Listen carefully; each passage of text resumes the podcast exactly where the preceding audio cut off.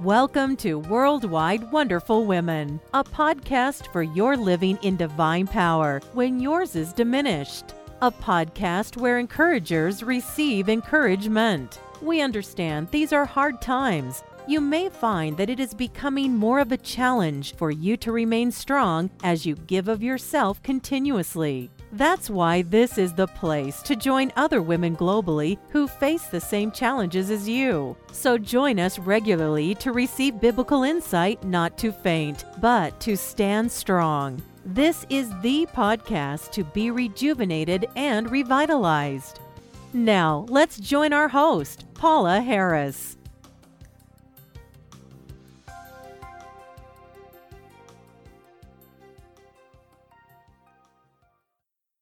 Welcome back to episode number 79 of Worldwide Wonderful Women. And the title of this episode is What We Do for Jesus, Part 2. This week, we are continuing to explore situations recorded in the Bible whereby individuals really thought they were doing God's will and pleasing Him, only to find out that they were wrong. These individuals may have had good intentions, but in the end, they realized that their actions or attitude did not truly reflect that of our Savior. Today, I'd like to share from the Bible Matthew chapter 26, verse 45 to 56 in the NIV. And this is what it says Then he returned to the disciples and said to them, are you still sleeping and resting? Look, the hour is near, and the Son of Man is betrayed into the hand of sinners. Rise, let us go. Here comes my betrayer. While he was still speaking, Judas, one of the twelve, arrived. With him was a large crowd armed with swords and clubs and sent from the chief priest and the elders of the people. Now the betrayer had arranged a signal with them.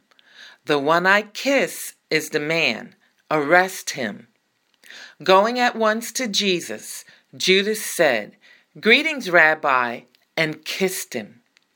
Jesus replied, Friend, do what you came for. Then the men stepped forward, seized Jesus, and arrested him. With that, one of Jesus' companions reached for his sword, drew it out, and struck the servant of the high priest, cutting off his ear. Put your sword back in its place, Jesus said to him, for all who draw the sword will die by the sword. Do you think I cannot call on my Father, and he will at once put at my disposal more than twelve legions of angels? But how then would the scriptures be fulfilled that say it must happen in this way? At that time, Jesus said to the crowd, Am I leading a rebellion that you have come out with swords and clubs to capture me? Every day I sat in the temple courts teaching, and you did not arrest me. But this has all taken place that the writings of the prophets might be fulfilled. Then all the disciples deserted him and fled. Now, looking at this passage, we see that Jesus and the disciples were in the Garden of Gethsemane. And then he forewarned them, after he had had some time in prayer, that his betrayer was approaching and that really his betrayer was right there upon them. Judas, according to his knowledge and perspective, thought that he was doing what was right, but he was betraying the very Son of God. He had walked and talked with Jesus for three years, and yet he was blind to the truth. And now he, along with the crowd, were coming to arrest Jesus. And even with being betrayed, our Lord and Savior Jesus did not let a mean word come out of his mouth. He knew that he had come to earth for this reason and that prophecy had to be fulfilled. And yet, even more than that, if he had not been crucified, died, buried, and resurrected, all mankind would be lost forever. So all people would be separated from God, and that is not what Jesus wanted. So here we found out that Jesus was fulfilling all that was necessary to do the Father's will. And in our topic again, we find out that there are things that we do that we think are fulfilling the Father's will, but it's going contrary to what He would desire. And we must be careful and seek out His wisdom to make sure that our will is surrendered and in alignment with His will. We see that Peter thought that he was doing what was right by stepping forward and striking the servant of the high priest, cutting his ear off. And we know it was Peter because in John chapter 18, verse 10, John lets us know that it was Peter who drew the sword. Matthew, I guess, is being nice here and not mentioning Peter by name. But really, we know that it was Peter in accordance with the Gospel of John. But Jesus told him, Do you think I cannot call on my Father, and he will not at once put at my disposal more than twelve legions of angels? But how then would the scriptures be fulfilled that say it must happen this way? Again, we see that Jesus' earthly mission and what he did was in alignment with the Father and was fulfilling the overall plan and will of God. Jesus also at that time said to the crowd, Am I leading a rebellion that you have come out with swords and clubs to capture me? Every day I sat in the temple courts teaching, and you didn't arrest me. But this has all taken place that the writings of the prophets might be fulfilled.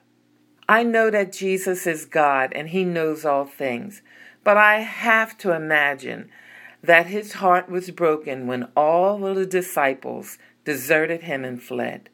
And in light of our topic for this month, in discussing what we do for Jesus, Peter was trying to step up and defend Jesus from the crowd. And anyone would think that it was the right thing to do. Anyone could have done the same thing, but it was the wrong thing. It was not going to fulfill God's will for Jesus or for mankind as a whole. Peter cut off the man's ear. He used violence and had the same attitude as the crowd that came to arrest Jesus. He looked just like the world and didn't reflect a Savior at all at that moment. Wow. Just think about that. And the fact that they all at the end fled and left Jesus. It behooves us to stop and evaluate what we believe we're doing for Jesus. For we can believe we're doing the right thing only to find out that it's the wrong thing. Maybe we should stop for a moment and ask ourselves some questions. Maybe even just these three.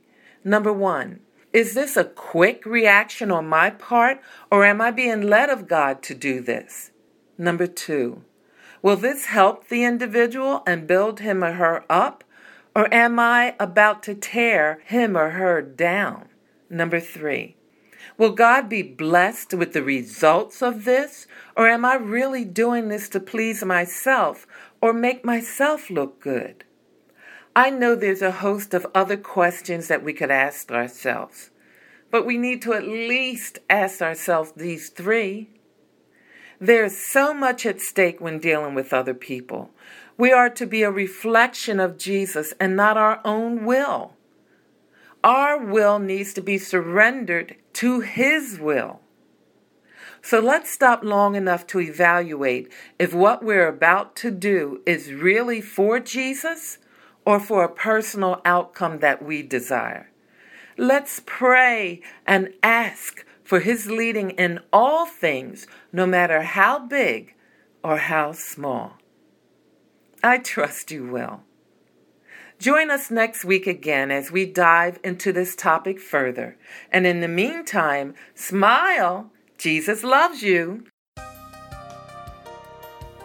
thank you for listening to Worldwide Wonderful Women. We trust you enjoyed the program. Please take a moment to leave us a good rating and review on iTunes to help us continually encourage others around the globe. We also invite you to go to twm4jesus.org. That's TWM like in Mary, F O R J E S U S dot O R G to download your free gift and see other resources to help you live in divine power. And oh, don't forget to tell your friends. Until next time, be strong and of good courage.